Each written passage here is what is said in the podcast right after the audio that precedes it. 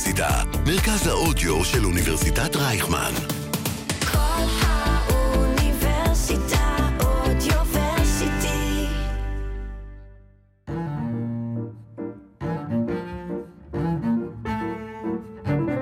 ג'אז ישראלי עם יותם זיו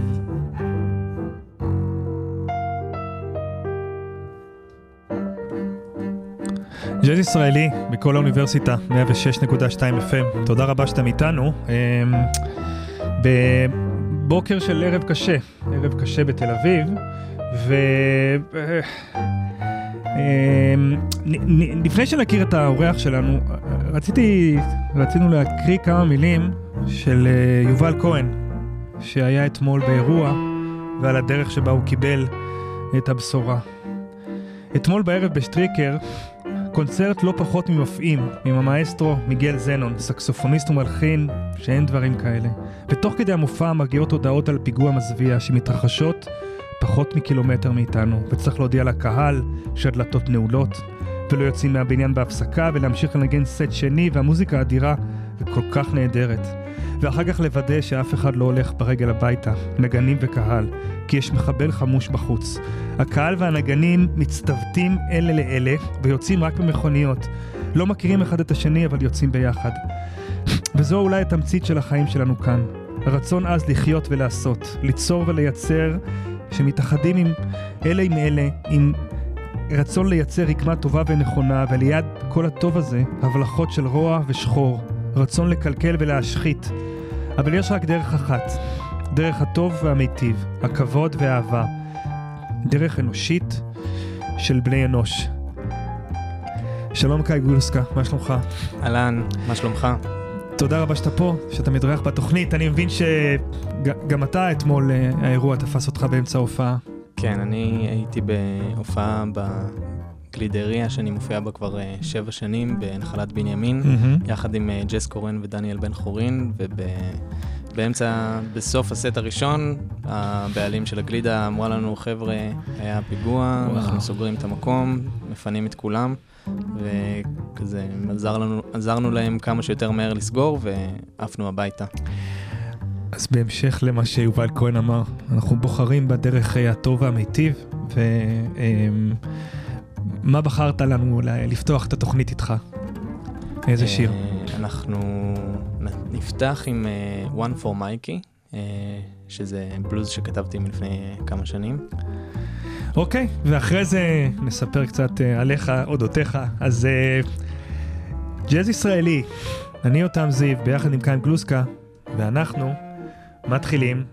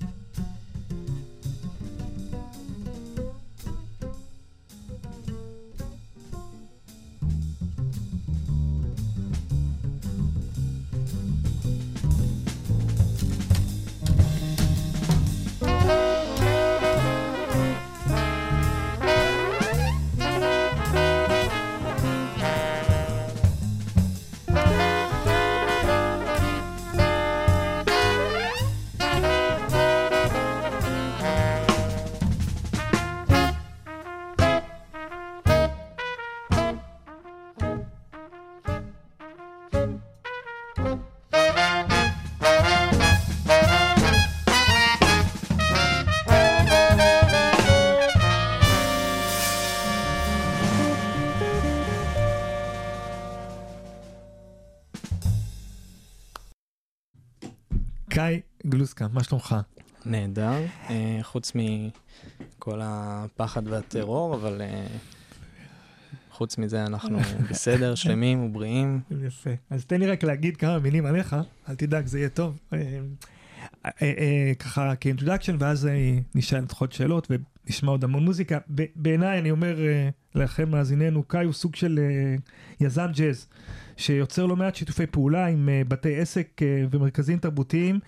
מה שהופך אותו ואת המוזיקה שלו לנגישה יותר, אבל גם uh, מספק uh, עבודה למוזיקאים, שזה לא דבר uh, מבוטל בימים אלה. Uh, מלחין, מעבד, אז כותב מוזיקה חדשה עם שישייה, uh, כתיבה מגוונת uh, עם מרובת השפעות. Um, ואתה כאן איתנו קאי לקראת uh, הקלטת אלבום הבכורה שלך, אז מברוק קודם כל, ושוב תודה, תודה רבה. רבה. Uh, איך הכל התחיל אצלך? ממתי אתה מנגן? ממתי אתה מתעסק בג'אז? נגיד שאתה רק בן 26, זה לא מוזיקה של צעירים כל כך, זאת אומרת, ילד בן 12-13, לא יודע מתי אתה נחשפת לג'אז, זה ייחודי. האמת שבמקרה שלי אני נחשפתי די מוקדם, גם כי אבא שלי אוהב ג'אז, אה, וגם כי השכן שלנו, שהוא הפך להיות אה, חלק מהמשפחה בכפר ידידיה כשגרנו, שמו עופר לנצברג, אה, גיטריסט גיטריסט נפלא, בחסד עליון. נכון. אה, הבנתי. הוא... אז אה, אבא ג'אזיסט ועופר לנצברג שכן? כן, אני מבין. לא, להפך, עופר לנצברג ג'אזיסט ואבא אוהב מוזיקה. הבנתי. ועופר אה, היה עושה עליי בייביסיטר ומשמיע לי המון מוזיקה. מה אתה אומר? כן, במשך שנים הייתי קורא לו דוד עופר, וואלה. ואני מניח שזה היה העולם, הדלת כניסה שלי לעולם הג'אז. וממתי אתה מנגן? אני מנגן אה, ברצינות מגיל אה, 14, התחלתי קצת בגיל 13, אבל פה ושם. ובגיל אה, 14 היה המורה הראשון שלי, ובגיל וה- 15 כבר אה, עברתי לשטריקר Mm. אה, ללמוד, הייתי נוסע ממושב מימי בצפון לחדרה ללמוד בדמוקרטי שם, ואז הייתי ממשיך פעמיים בשבוע לתל אביב, שם למדתי גם אצל עופר לנדסברג שלוש שנים, Mm. אה, וזה זה בעצם היה הדלת כניסה שלי לעולם הזה. ואז אה, אה, מה הצבא היית מוזיקאי? לא. בצבא אני פספסתי את הבחינות למוזיקאי, את הבחינות ללהקה צבאית. Uh, רצו שאני אהיה טכנאי מטוסים, בסוף איכשהו התגלגלתי לג'וב שאפשר לי קצת לנגן Mm. בין לבין. ואז המשכת ללמוד בשטריקר או ש... uh, ממש מעט. Uh, זה היה מאוד מאוד קשה uh, לתאם בין כן. הצבא לזה, כי למרות שזה היה ג'וב, זה היה מאוד... כן, צבא אה, מקשה לתאם, זה ברור. כן, זה היה מאוד מחייב. אה, אבל אה, כשסיימתי עם הצבא, אז אה, עברתי לתל אביב. והתחלתי ללמוד בתוכנית אה, של שטריקר ניו סקול. אה, וקצת הופעת אה, בצעירותך, בתיכון, כשלמדת? או ש... בתיכון הייתי עושה הופעות אה, פעם ב, אבל כל השיתופי פעולה האלה שדיברת עליהם התחילו בגיל 19, אה, כשהשיתוף פעולה הראשון שעשיתי היה עם ארטה גלידריה. במקרה הגלידריה שעשיתי הופעה בה אתמול, שגם במקרה הגלידריה הכי קרובה לבית העמודים. והכי טעימה בעולם. וואלה. כן. אז, אז שם בגיל 19, כשאתה בצבא, התחלת לעשות את ה... כאילו, מיזם הראשון? כן, מקסים, באמת זה מקסים. ומשם זה, אתה יודע, המשיך ול- לעוד מקומות ועוד אה, שיתופי פעולה. תכף אה, נדבר על הקטע הבא שבחרת, אבל, אבל איך זה עובד? זאת אומרת, ה, ה, כי, זה, כי זה באמת דבר מאוד חשוב, אבל אתה בא לאנשים ואתה אומר להם, אה, הרי לא כולם אוהבי ג'אז, אז, אז איך, זה, איך זה מתנהל? הם, הם צריכים, אה, הם צריכים לראות בגדול ש, שזה, שזה יוצא להם רווחי. כאילו בסופו של דבר כל נכון. מקום צריך אה, לגמרי. ש, שהוא לא יצא מופסד. ואיך ו- אתה מראה את זה? כאילו, אתה בא לאנשים ואתה אומר להם, אה, אני מוזיקאי ג'אז, אני יכול להביא הרכב, זה יוסיף לכם קהל, הם אומרים, באמא שלך, מה זה ג'אז, מי מכיר? זהו, אז, ש- אז היום, אה, אחרי שכבר יש לי את, ה, את הניסיון הזה, ש, שיש לי שיטה שעובדת, שאני פשוט יודע שהופעות קבועות מביאות איתן קהל קבוע, שיודע מהמם. שיש הופעות ג'אז. אה, וזה משהו ש... זה פורמט שעובד, אז אם... מה זאת אומרת זה עובד? אני, אני לא צריך שתיתן לי מספרים מדויקים, אבל, אבל באמת, הופעות ג'אז ב, ב, באזורים, נגיד אה, תל אביב, ואזורים מרכזיים, מביאים קהל יותר מאשר כשאין הופעות? זה כאילו... לגמרי. אה, דוגמת ארטה שאנחנו, זה גלידריה. מי חשב על אה, לעשות הופעת ג'אז בגלידריה. ומי חשב שזה יהיה רווחי, כי, כי הכי, הדבר הכי יקר שאתה יכול למכור זה ב-25 שקל. כן. אמ, ומפה לשם, אנחנו מנגנים שם כבר 7-8 שנים. כן. כל ערב כזה מתאספים שם איזה 50 אנשים אה, סביבנו בנחלה. רק אמ, נגיד זו הופעה בחוץ. כאילו הופעה במדרחוב. בחוץ. כן. לעומת זאת, הייתה לנו הופעה בלבובסקי, שכבר לא קיים מהמם. בזכות הקורונה, אה, והיינו עושים שם הופעה כל שישי אחר הצהריים, וזה הגיע למצב שלא היה אפשר אה, להיכנס, ל... שלא היה אפשר להתיישב במקום ספונטנית, כי כבר כל השולחנות היו מוזמנים. יפה. ואיזה שיר בחרת לנו עכשיו? אה, השיר הבא הוא אה, Same Old Story. זהו, אני מקווה לא, ש... תגיד עליו משהו, כאילו, ממתי? משהו לקטע. זה שיר שנכתב לאחרונה. מהמם. אה, גם בשישייה כאילו מבוצע? כן, מהמם. אה, זה, כשמו כן הוא, same old story. אהה. אה, השירים הבאים יש יותר סיפורים. אה, האמת היא שהמוזיקה כזאת טובה, לא חייבים סיפורים. אפשר להקשיב רגע. טוב. same old story, בבקשה.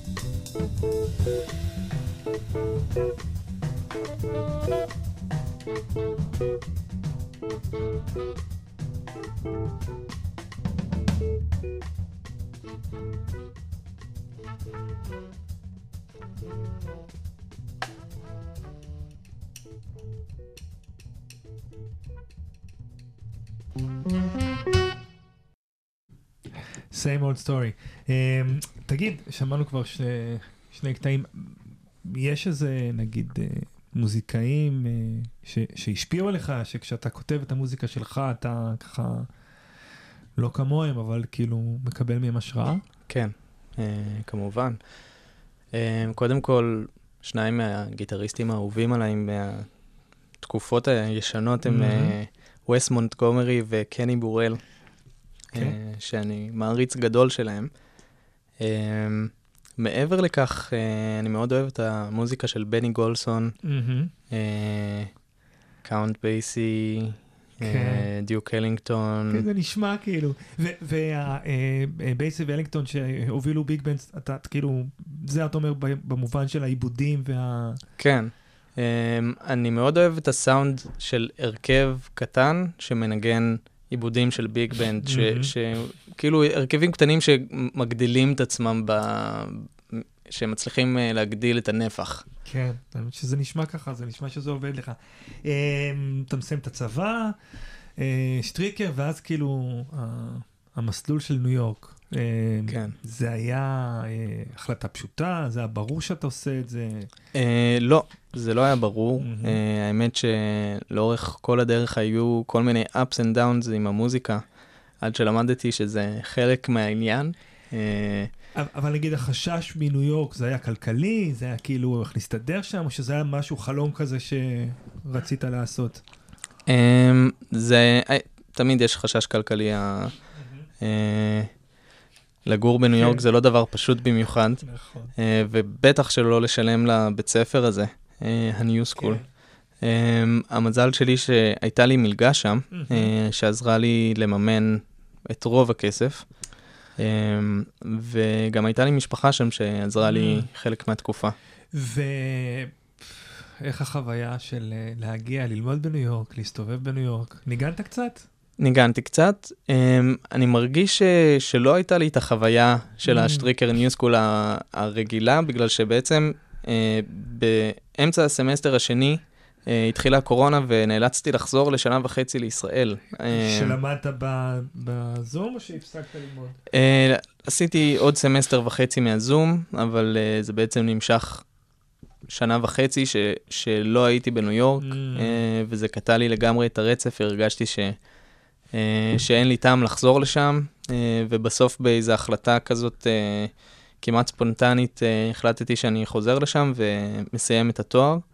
אה, ואני מאוד שמח שעשיתי את זה, כי בעצם זה נתן לי איזה, אה, אפילו שלא, שלא יצאתי הרבה, אה, ל- לשמוע המון מוזיקה כל ערב אה, או משהו כאילו כזה. היו, זה לא שלא רצית. לא, האמת שהיו. אה. אה, וגם גרתי במקום מאוד מרכזי, בגרינץ' וילג', אבל מהמם. אה, היה לי איזה מסע חיפוש כזה עם עצמי, ניסיתי להבין מה אני רוצה לעשות ואיך אני רוצה לעשות. ובזמן שהתחלתי לכתוב את המוזיקה הזאת, פתאום אה, הרבה ספקות נעלמו, כי הרגשתי שאני עובד על משהו שהוא שלי. כתבת את רוב הדברים שיהיו האלבום החדש בניו יורק? כן. מקסים. טוב, אמרת קודם, אני לא זוכר אם אמרת את זה בשידור או לא בשידור, שלשיר הבא יש לך סיפור מאחוריו. זה הזמן. אה, אז... אה, כי כתבת אותו בניו יורק, אז כאילו... כן. Um, אז זה שיר שכתבתי uh, בעצם בסשן הראשון של ניו יורק, uh, כשעברתי לשם בסמסטר הראשון, uh, ב- בעידן של טרום קורונה. וטרום קורונה לגמרי. Um, וכל פעם שעוברים לעיר גדולה ומתחילים משהו חדש, זה יכול להיות מאוד מערער ואפילו מדכא. Uh, אני הגעתי לשם לאיזה סיטואציה שלא ממש אה, היה לי חשק לכלום, אה, ואיכשהו אה, השיר הזה נכתב כ... כשיר שיר מעודד, שיר שנתן לי תקווה. אה,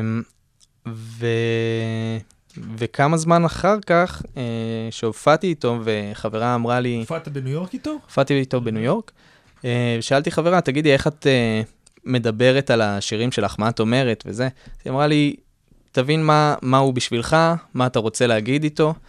אה, וניסיתי לחשוב, אה, ואיכשהו, בזמן שעשיתי את הפרוסס הזה, אה, יצאה לי איזה פתיחה כזאת, אינטרו, שממש מבטא את, ה, את השם של השיר שקוראים לו Feeling Blue, ובעצם הפתיחה מייצגת את ה-Feeling Blue, ו, וההמשך הוא התקווה מבחינתי.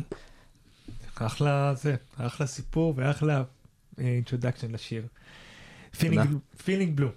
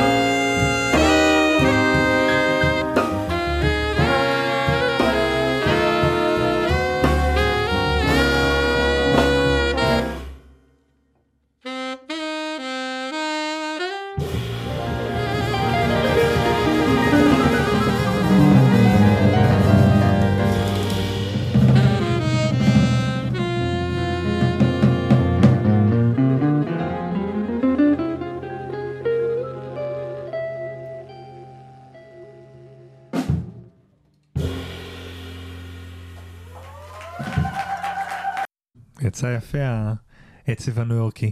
אני חושב שעכשיו זו הזדמנות טובה אה, להגיד מי השישייה שלך, כי עוד לא אמרנו.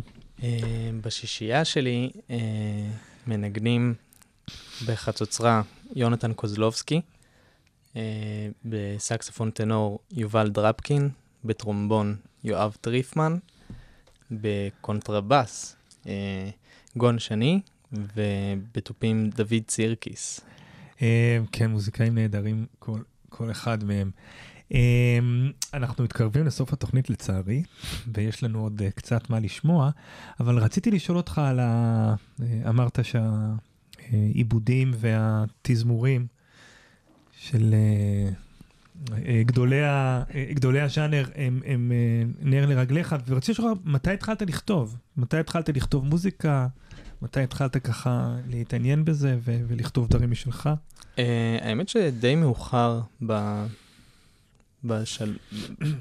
לא יודע, משהו כמו מהמם. 6-7 שנים אחרי שהתחלתי לנגן. Uh,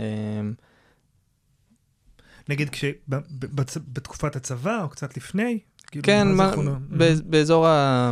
סוף הצבא, מהמם. uh, אבל זה היה ממש uh, קצת פה ושם. Uh, ולפני לפני, לפני uh, אירועים כאלה משמעותיים, אני פתאום, uh, יש לי, יש לי כזה דדליין, ואז אני מתחיל לכתוב, ו, ומשום, מ- איכשהו uh, משם מגיעה מגיע הרבה השראה uh, מדדליינים. אמ, טוב, אני, אני ככה, אני רוצה שנשמע עוד משהו, ככה נספיק על הדרך. אז Tuning In, השיר הבא שבחרת מהשישייה שלך. אתה רוצה להגיד עליו משהו? שישר נשמע. אה, לא, אין לי מה להגיד על זה, מה אתה אומר? טוב, ניתן למוזיקה לדבר. לגמרי.